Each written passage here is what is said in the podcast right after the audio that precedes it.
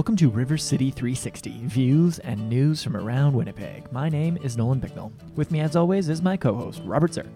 On today's show, we're continuing to highlight the categories from Winnipeg's vital signs, and today's episode focuses on sustainability. Today, we're going to hear from a couple of the panelists uh, that are going to be at the Winnipeg Foundation's upcoming Vital Conversation Your Winnipeg in 2030 Building Belonging in Our City. There's an event taking place next month, and the event aims to ask and answer the question What do you want Winnipeg to look like in 2030? Up first, we'll speak with one of the panelists, Paul Jordan, CEO of the Forks North Portage Partnership, and we'll find out how the Forks is building belonging through sustainability. Then we had the opportunity to sit down with Jamil Mahmood.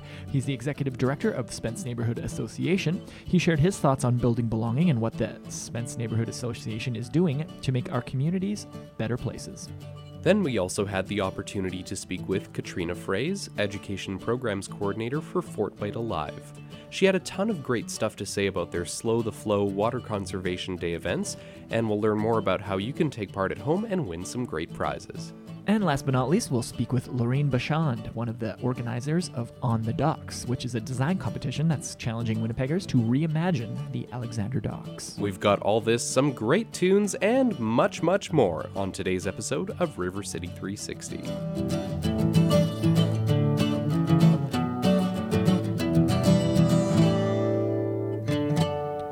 Hello and welcome to River City 360. River City 360, did I say that right? Jeez. How are you, Robert? Welcome I'm back. Feeling a little better than last week. You still, I can still hear a little bit of a kind of a sinus thing. but- Yeah, and I think that'll be a little obvious in some of the stories we have. Uh, oh, it's today even worse. Yeah, From uh, a couple pre still pre-recorded interviews. still battling the, the cold a little bit, but That's okay. uh, you're you're toughing out. You're toughing it out. You're back. You look great. So I mean, that's half the battle, right? Look great, sound great, feel great. Those are the trifecta. yep, all Pretty three. much. Today's show's kind of a cool one. We're going to be in the next couple weeks promoting the next vital conversation that the Winnipeg Foundation is putting on. Uh, it's called Winnipeg in tw- er, Your Winnipeg in 2030: Building Belonging in Our City. So, I'm going to pose the question to you, Robert. Before we get into this, what do you want Winnipeg to look like in 2030? I think a, a big thing would be to have the city be more sustainable. And um, as we'll kind of find out through uh, some of the interviews that we have uh, later on the show today, um, sustainability takes on, on many different forms. Um, public transportation, um, and just imagining making public spaces uh, accessible and inclusive to uh, to everyone. I like it. I think yeah, we just need more places, more walkable places. It seems like far too often, especially downtown, there's a there's tons of people in the tunnels, but it would be cool to have tons of people outside and free to walk, you know, to and fro and who knows what's going to what it, what things are going to look like in 2030, but I think a lot of open spaces would be a lot better of Yeah. a start, at least for the summer and spring and fall. and making spaces available year round at you know any time of the Yeah, day exactly. and not just a place that you would only go you know once five o'clock rolls around Well said. yeah Absolutely. Well, we want to hear your thoughts. Give us a call. What do you want the city, Winnipeg, to look like in 2030? It's kind of a cool thing to think about. Obviously, sustainability is important because if we don't focus on issues that are sort of happening right now or problems that we're going through right now, they're only going to get worse before 2030. So give us a call. Let's talk about what you want Winnipeg to look like in 2030. 204 944 9474, extension 360. We're going to kick off the show with a little bit of music. We have Paul Jordan, the CEO of the Forks North Portage Part- Partnership, coming in to talk about sustainability and how that pertains to the Forks. But we always kick things off with a song. So what uh, what's up first, Robert? our first song today is when you're in love by Frankie Laine right here on river city 360 When you're in love,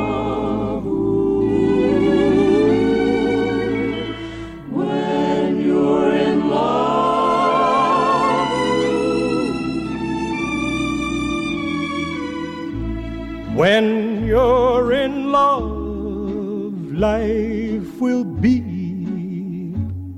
but a song. Heaven above, yours will be ever long. Your soul will be a flame with madness you can't tame. You tremble when you find love is not blind. When you're in love, you'll know joy unsurpassed. The magic of girl and boy, yours at last. And then each day will be like spring. Your heart will start to sing. when you're in love.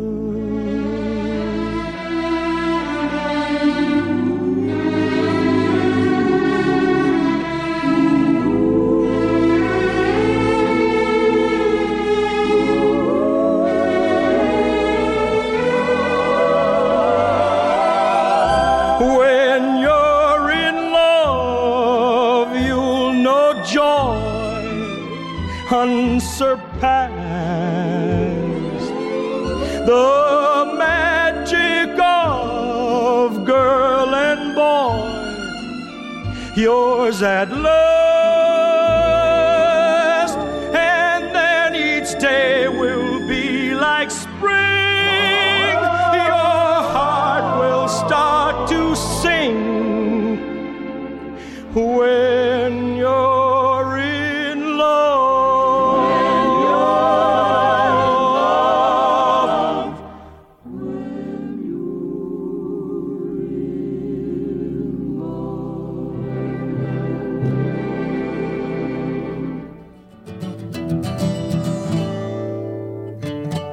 Welcome back to River City 360. Robert Zirk here with you today, and I'm now joined by Paul Jordan. He is the CEO of the Forks North Portage Partnership, and he'll be one of the panelists at the Winnipeg Foundation's vital conversation called Your Winnipeg in 2030. Paul, thank you so much for joining me today. No problem. When you think of sustainability, how do you envision a more sustainable Winnipeg, and how, how do you think that our public spaces can reflect that? Well, I think sustainability is a loaded word. Uh, you need to look at all functions of sustainability, including financial sta- sustainability, environmental sustainability, people sustainability. So it's something we work very hard at at the Forks. If any one of those things is offline, it doesn't work. So uh, sustainability means it has to be a people place. It has to be people want to go there, and they will sustain it. Uh, that's uh, sort of the, the the mantra that we're using. There's multiple facets to it. It's not just one. It's not just thinking about one thing, but there's a number of considerations. Yeah, if, if the financial sustainability is off, then you've got a problem. If uh, because somebody's got to come up with the money to make these things work and operate and build them in the first place. Uh, and then if people don't come because you've done something wrong, well, then what's the point? And uh, if it's not environmentally sustainable, then you know we're just going to continue on with uh, the direction we're going. One of the uh, one of the key findings in last year's uh, Winnipeg's Vital Signs report focused on the lines that divide, and and that can take on a variety of different forms. But I think in a geographical sense, you could consider the rivers as being some of those lines sometimes in the minds of Winnipeggers. And one thing that the Forks has been really proactive about is the idea of getting people to use the rivers again and getting people to come out, enjoy the rivers, and, and come back to this idea as rivers connecting our communities rather Right. than being sort of borders between communities. Can you can you kind of explain a little bit about why that's so important and and some of the specific ways that the Forks has been moving toward that goal? Well, it's a it's a mental shift. Uh, for the last hundred years, people have been looking at the rivers as dividers. They've been looking at them as back doors, as that kind of thing. Uh, we at the Forks are looking at them as how do you connect communities the way we used to uh, hundred years ago in prehistory and thousands of years. People have been using those rivers to see each other, to visit, to meet, to trade, uh, all those kind of things. So it's uh, it's it, the rivers as dividers is actually a, a very short term recent concept we're looking at the bigger picture now how do how do those rivers and how have those rivers uh, connected communities and we're in at the end of our last 10 year plan, which is about building connections, and the rivers are huge, not only in the summer, but in the winter, as to how you can look at the city in a very, very different way. And what are some of those specific ways? The skating trail, for one, would be a major part of that. I would imagine. What are what are some of the other ways in which uh, in which the Forks is really working to push the rivers as community connectors? So, um, when you think of the river trail, uh, the winter river trail, it's the easiest way to conceptualize this. You, there are neighborhoods that are typically not connected, that are connected by the frozen skating trail. And we'll see people from South St. Vital and River Heights and Point Douglas. It, it, wherever we've put the trail, we'll suddenly see that community starting to show up at the Forks. So, if you extend that into the summer, we're trying to do that with the water bus. Uh, you can hop on a bus in the Corydon Village and end up at the Forks, or you can take it to the Exchange or St. Boniface, or and it's just a different way of getting around. And what we find is that if the Forks is this great meeting place where everybody congregates, then you, you start to get communities that don't necessarily relate to each other talking to each other and, and hanging out together and finding a different way of getting around the city, which is so much more. Uh, it's so much prettier and it's so much more relaxing to use the rivers, and it's also faster. Absolutely, and I, I even found that myself. Um, I I would take the water bus home sometimes from work. Yeah. and it's just why not? Because it's such a it's such a cool experience, and Right, getting and to often see the city from such a different viewpoint. Exactly, and often you're sitting on the bus and you're talking to other people. Like you actually get to meet other people and talk to them, and they've got different experiences. Where you know uh, we're, we're a single car soc- uh, society, and and you, you don't do a lot of meeting other people in your car. Absolutely. One really major long term plan for the Forks is the development of Railside at the Forks. And I'm wondering if you can share more details about sort of the vision for Railside and, and how it builds on these ideas of belonging and, and the Forks as, as a gathering place. It's a little tricky in that we're actually putting a neighborhood into a meeting place. Uh, so it's, um, I think there's a huge advantage to doing that. But it goes back to your initial question on sustainability. It's about what do you need to put in place so that people will actually live there. Uh, you can build a you can build a uh, you know a condo, and if you don't have any services or you don't have any kind of village life, then really, uh, you could put it anywhere. But at the Forks, it's got to be part of this community. It's got to be part of this place. Uh, so we've been very careful, and we've been taking a long time to put this together. We've been talking to the people, uh, but I think it will be uh, it will be a bit revolutionary in terms of what Winnipeg is used to. But it'll be a, an actual village that is created, more or less along the lines of what you'd see in Europe. Why do you think that it's important to be having this vital conversation? And what are you hoping that people will take away from the conversation? Well, I think these conversations need to happen because there's only one thing that moves the world along, and that's change. And if you're not talking about it, or if you think it's always going to be the same, then you know you, you'll go off very quickly because the world changes whether you want to or not. And the way people talking to each other can help influence that change. And um, you know, no one knows what the future is going to be exactly in 10 years, but this conversation can help precipitate the way, the direction it's going to go.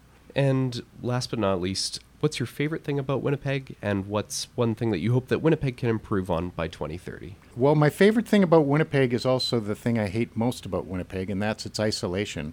Uh, it really is, uh, you know, a university professor and I did a study. I- I- Winnipeg is one of the most isolated cities on the planet. I think Perth, Australia is the only other one of over 500,000 people that is so isolated. So it really creates this creativity uh, in in Winnipeggers, of which I've participated and watched, and so it, it really is a. It, it's interesting how uh, the city does things even though it doesn't really know it's not supposed to do that. Uh, so that's what really has, and I've lived here my entire life. That's what I'm looking forward to in the future. I don't know which way it's going to go. Saying that, I know it's going to be very authentic and it's going to be very Winnipeg. Well, thank you so much, Paul Jordan, CEO of the Forks North Portage Partnership, and uh, one of the panelists at the Foundation's Vital Conversation, Your Winnipeg in 2030, that's happening in April. Thank you again so much for joining me today. Thanks, Robert. Thanks again to Paul Jordan for speaking with us today. Coming up after the break, We've got another another of the panelists that's going to be talking at the upcoming Vital Conversation, Jamil Mahmood. He's going to be talking about Spence Neighborhood Association and what their approach is to sustainability here in Winnipeg. Uh, but before we get to Jamil, we will hear Linda Scott with I've Told Every Little Star right here on RC360. Dum, da-dum,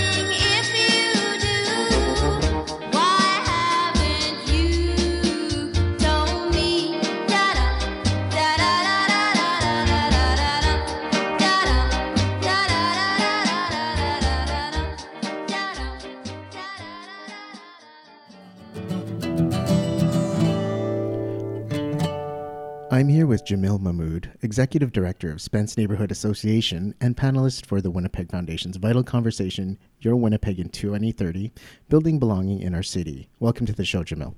Thank you for having me. To start it off, uh, why do you think it's important to be having this vital conversation, and what do you hope the people take away from this conversation? Uh, I think it's essential that we are always dreaming and planning, and I think that's what gets people most engaged in community. I know from our perspective in the community, uh, the core of what we do is based on community five year plans we develop each five years with our neighborhood and talking to all the residents and developing that. So we have those conversations in the community all the time, but it's nice to have a bigger and broader conversation with many different perspectives. I think it only helps to build and grow the imagination and, and our vision for what our city can be. When you think of sustainability, how do you envision a more sustainable Winnipeg, and how can our neighborhoods reflect that?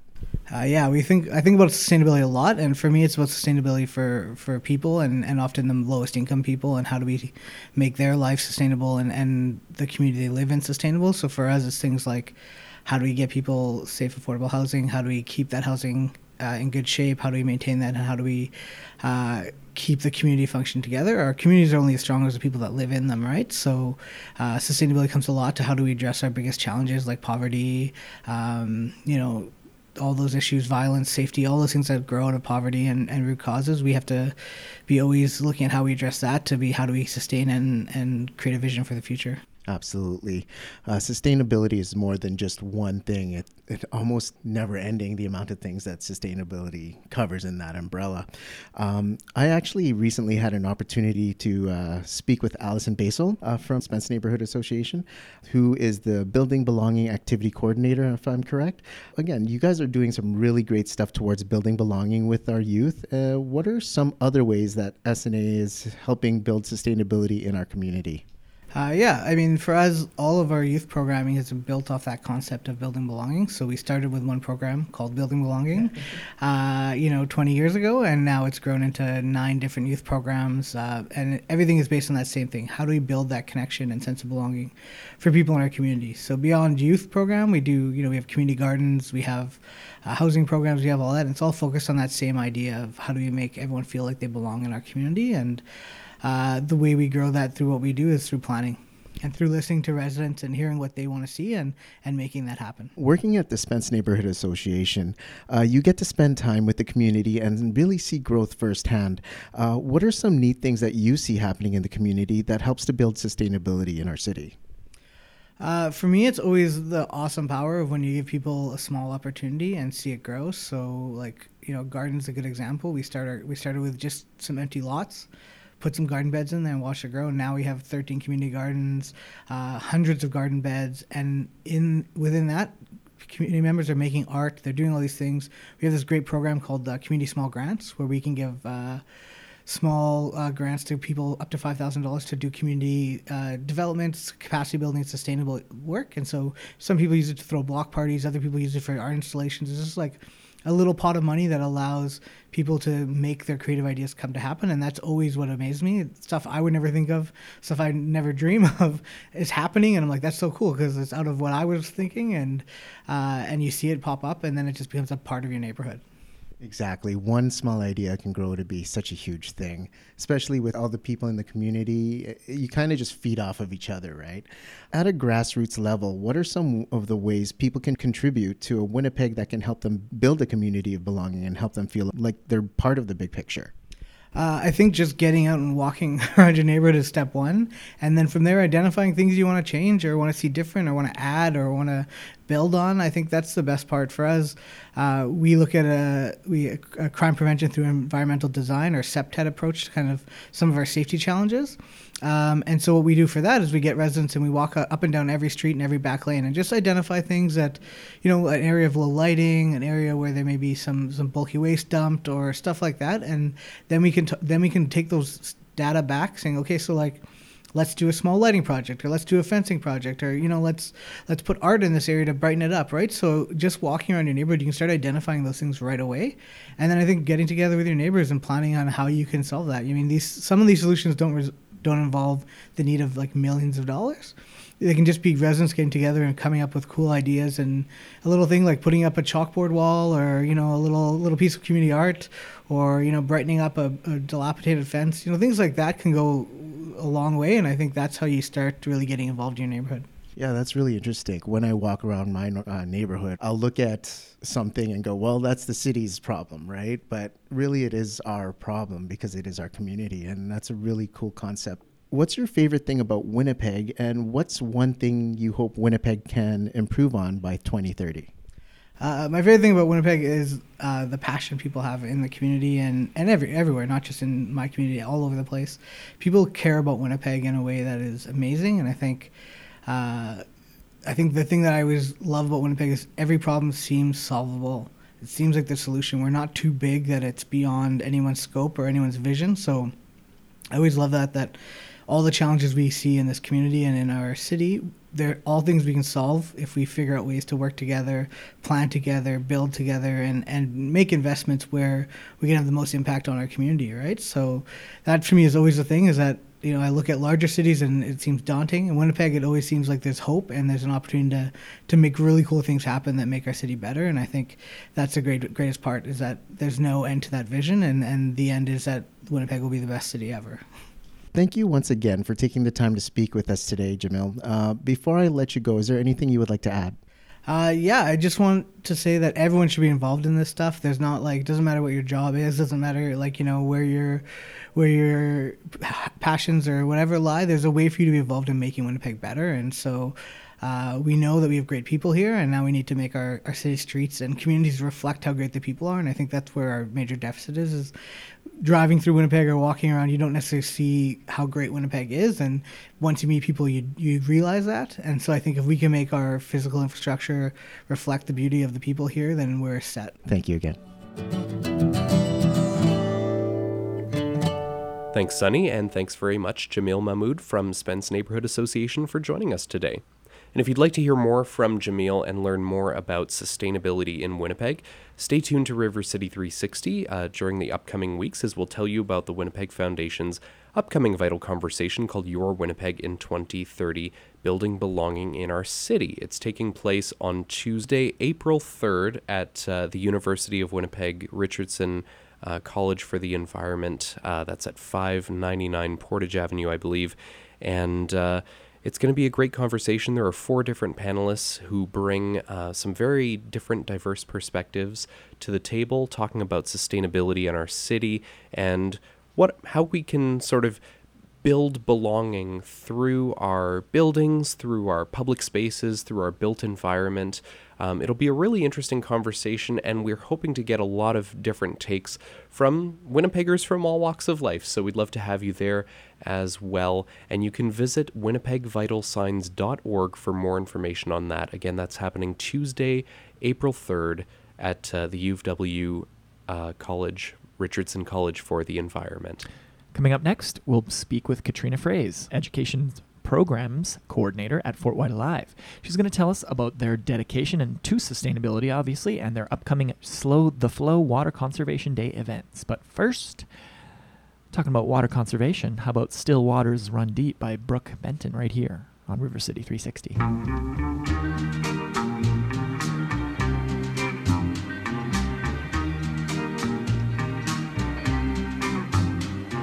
As we walk along and I hold her hand, I may never even speak, but my love is strong and she understands.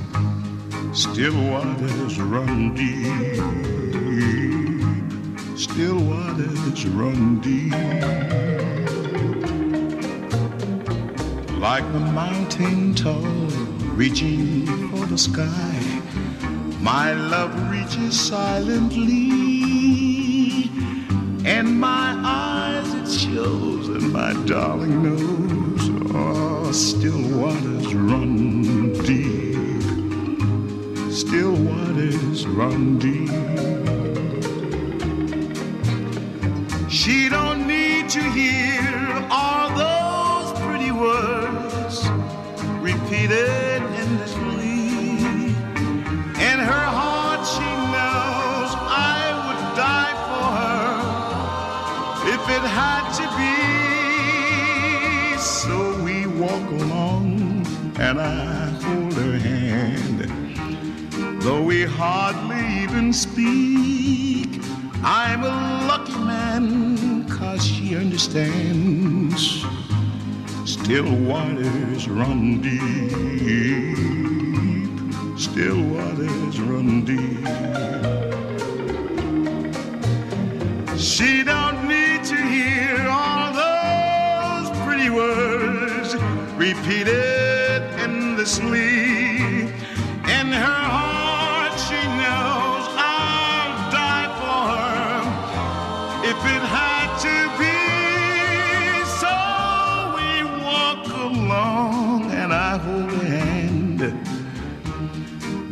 Hardly even speak. I'm a lucky man, cause she understands. And still waters run deep. Still waters run deep.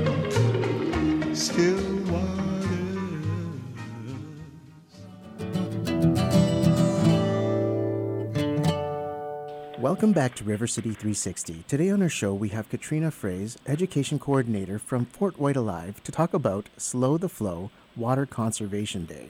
Welcome to the show, Katrina. Hi, uh, happy to be here.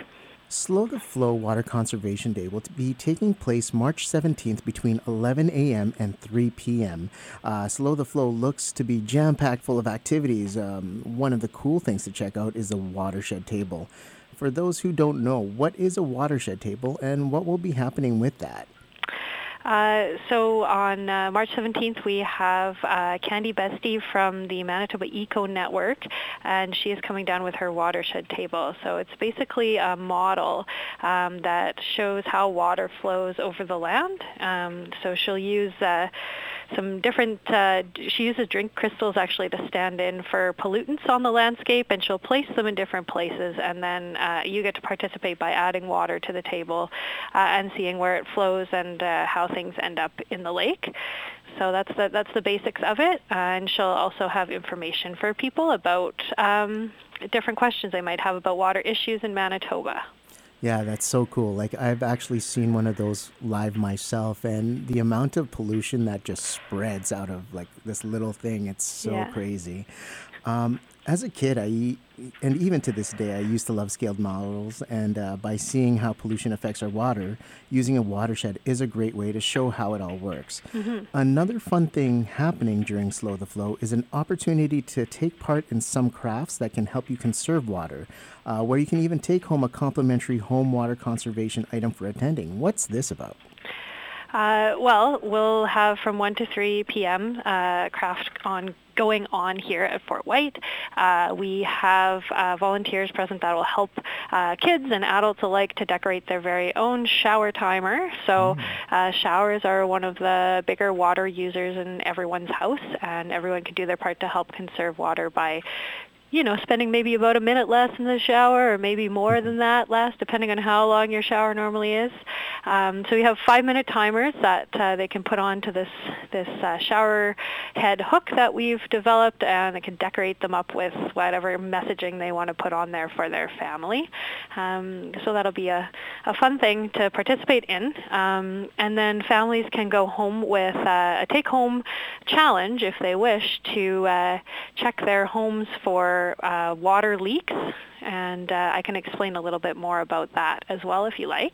Yeah, most definitely. With the shower timers, I know you said that you, can give up to five minutes, but what would you say is the recommended uh, amount of time that someone be taking a shower for? Um, well, the recommendation is a five-minute shower, um, but understandably, different people have different needs. Uh, for uh, those with very long hair, that sometimes takes a little bit longer.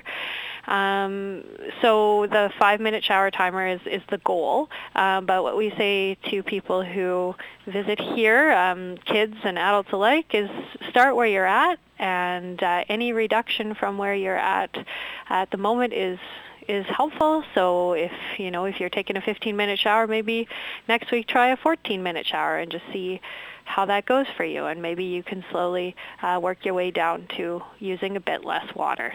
Absolutely. For those interested in the sciences, FortWhyte Alive has a science club, and from what I hear, the science club will be a water theme during the Water Conservation Day. What can people expect? Uh, well, our science club is um, is a growing uh, program that we have here at FortWhyte. It is for uh, kids, uh, and our presenter, uh, his name is Danielle. He does uh, the morning of the science club in English and the afternoon in French. Um, uh, when he offers science club, he has a different theme that he works on with the kids that attend, and often uh, their projects extend from week to week. So they'll start something one time, they'll complete it another time. Um, that's something that parents can register uh, their kids for on the FortWhyte website.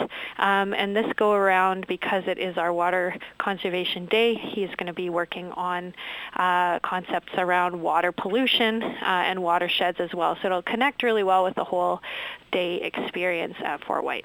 Very neat. Uh, from my understanding, pre-registration is required for the science club, correct? Yes, that's correct. And when do people have to register by, and how old do you need to be to uh, join?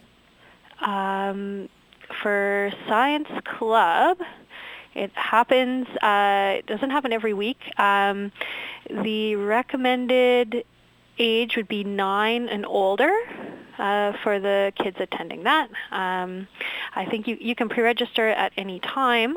Um, you go onto our website and uh, you can find the registration link for the FortWhyte Science Club there. And you did mention earlier about uh, Take Home Challenge. It's also on your blog post there. Uh, and you can actually win prizes for this. Um, That's Could you tell me about the Family Leak Detector Challenge? Yeah, that's right. So uh, we are making uh, water conservation fun. Um, so the Family Leak Detector Challenge uh, is uh, laid out for you very well. Um, what your goal, what your task is as a family is to check your home for leaks in toilets, taps, and showers, um, and then fix those leaks uh, to save water and money. And when you share your results with FortWhyte, uh, you're entered to win uh, a FortWhyte Alive rain barrel or another prize including a FortWhyte Alive family membership. Um, also, just for participating, any family that participates will receive a FortWhyte shower timer. So it's a little bit fancier than the ones we're making at the craft time. Um, and so the it's ongoing all through March, and the deadline for entry is the 31st of March. Um, so this is open only to Winnipeg residents. Um, but it's a great way to uh, to learn how to keep an eye on your household appliances and make sure uh, that you're not wasting water and losing money on uh, leaks that are happening in your home. So uh, there's a very easy to follow worksheet that shows you how to go step by step through uh, checking toilets, faucets, and showers, and also uh, checking your water meter to make sure that there's no leaks that you are missing. Awesome. And all that information can be found on your website? That's right. Uh, so if you are looking on our event page for March 17th for the Water Conservation Day, you'll find a link there to the Family Leak Detector Challenge blog post, which you can use to, to enter. That's awesome. Mm-hmm. Slow the Flow seems to be a real great event, and I really encourage all our listeners to check it out. I would like to again thank Katrina Fraze, Education Coordinator for FortWhyte Alive, for taking the time to speak with us. But before I let you go, is there anything that you would like to add? Um, I'd just like to uh, add that uh, our programming that we do around water conservation at FortWhyte is supported by the City of Winnipeg Water and Waste Department. So uh, there are partners in uh, helping Winnipeggers to learn how to conserve water. Thank you again, Katrina. Uh, You're welcome. Welcome back to River City 360. Robert and Nolan here with you today. Nolan, uh, so last week on the program, you chatted with Norma Alberg from Stone, from Stone Soup, from the Child Nutrition Council of Manitoba, and uh, the Stone Soup event happened yesterday, and we both had the chance to uh, to attend.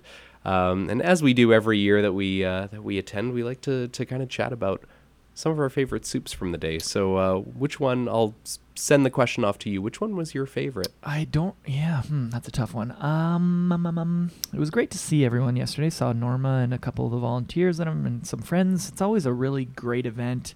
I think that there was a chipotle corn chowder. That was the first soup that I tried of the six soups that I got to taste, and uh, I think that was the one that took it. It had a nice little spice to it. It was very delicious. Chipotle is always a good flavor. Little specks of bacon, so you can't really go wrong there. What about you? You know what? I have to uh, make it unanimous. That one was my two. favorite as well. They were so good. That was by uh, 17 Wing. Mm. Um, and uh, yeah, amazing flavor, just the right level of spiciness. Uh, really delicious. But uh, the other soups that I tried, um, you know, were definitely very close. It was all good. as well. Every yeah, single one I had fantastic good. soups. From uh, there was a maple um, maple bacon pea soup that I Mm. had, um, as well as sort of a cauliflower.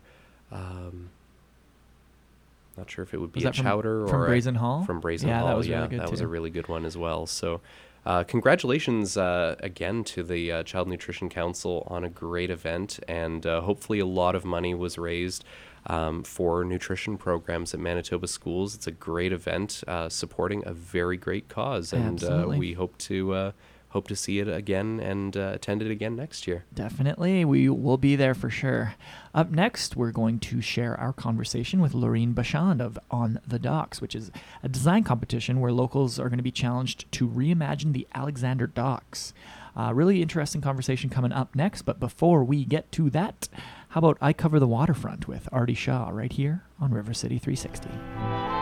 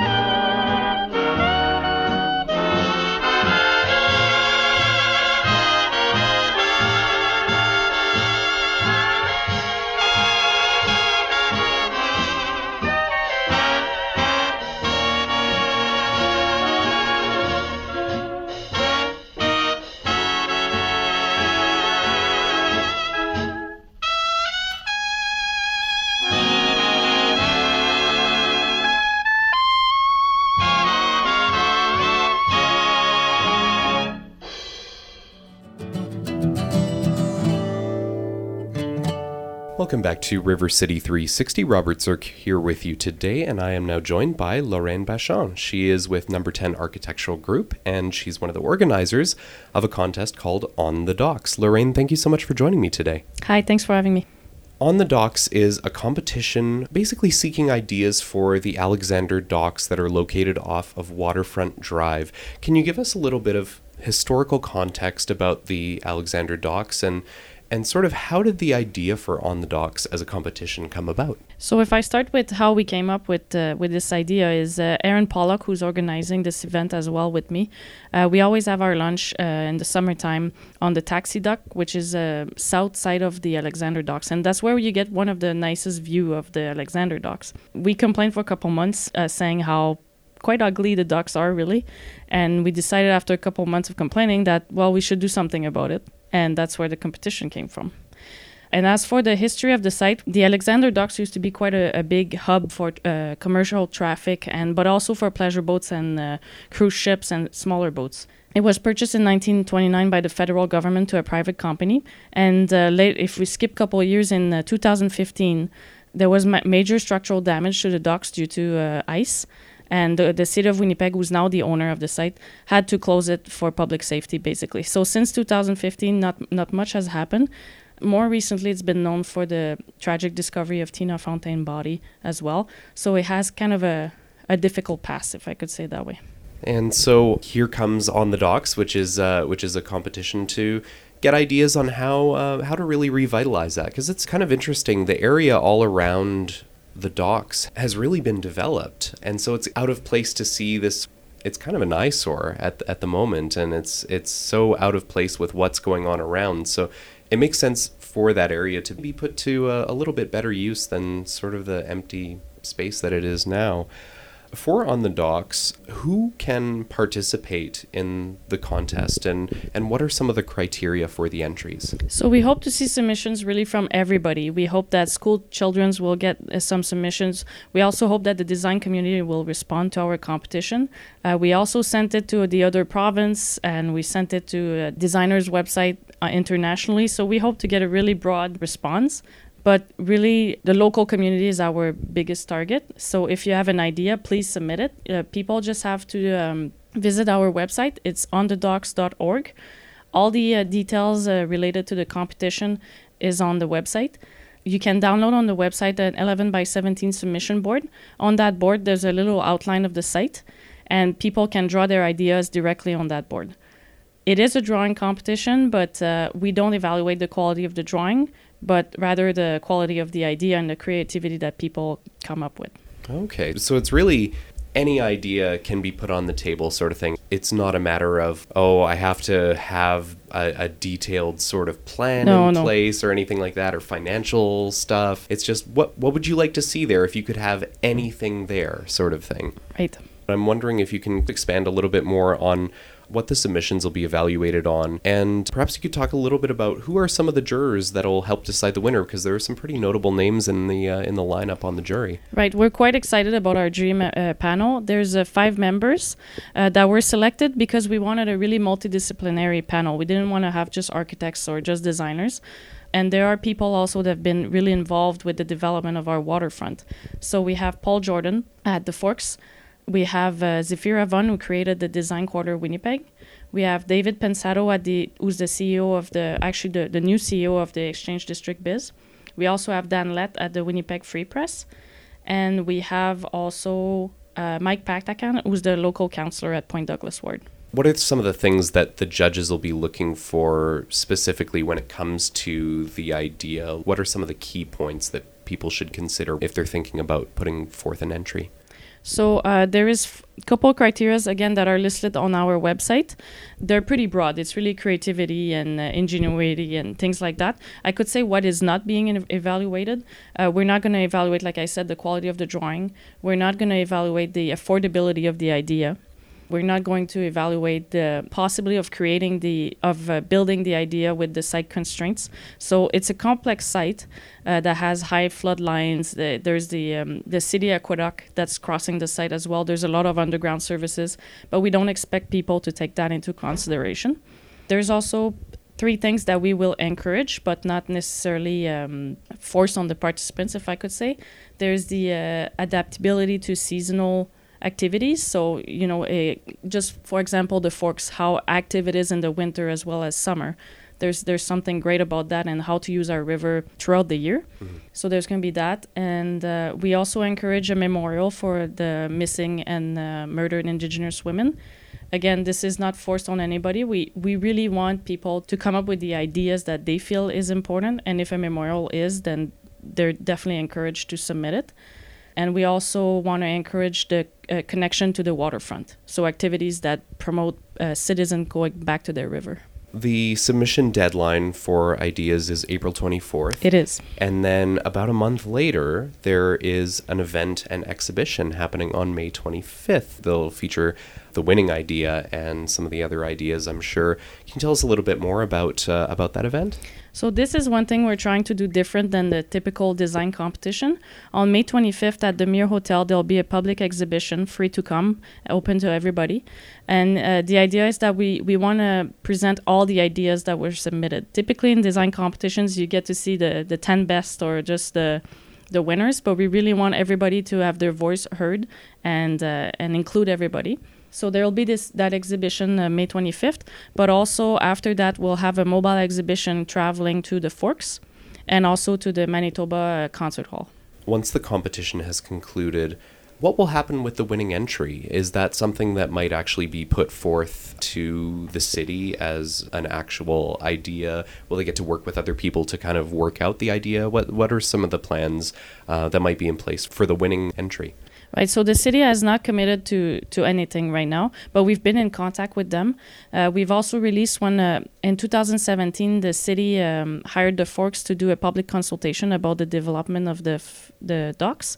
So the city has agreed that we release this public uh, consultation on our website. So they're aware of what's going on, and our and what we intend to do is take all the submissions and a little bit like a petition, send them to the city, and hope that they will understand there's something going on, the community is involved, and they want something happening on that site. So even though there's no guarantees, at least with something like this, there's a case for this is what the public wants. Right, Because right. this is actually something that was solicited through a, a completely open call and from the public's own ideas. And I think having Mike Pagtakhan, the local councillor, as one of our jury member, helps, uh, you know, promoting the city trying to take action in the future years. What are you hoping that people who participate will get out of this competition? Well, I hope that uh, on the design community side, I hope that it will promote the value of design a little bit more to the broader community. Uh, the design community has a tendency to be a little bit more enclosed and uh, do their own little events. We're hoping to reach a little bit more people this way.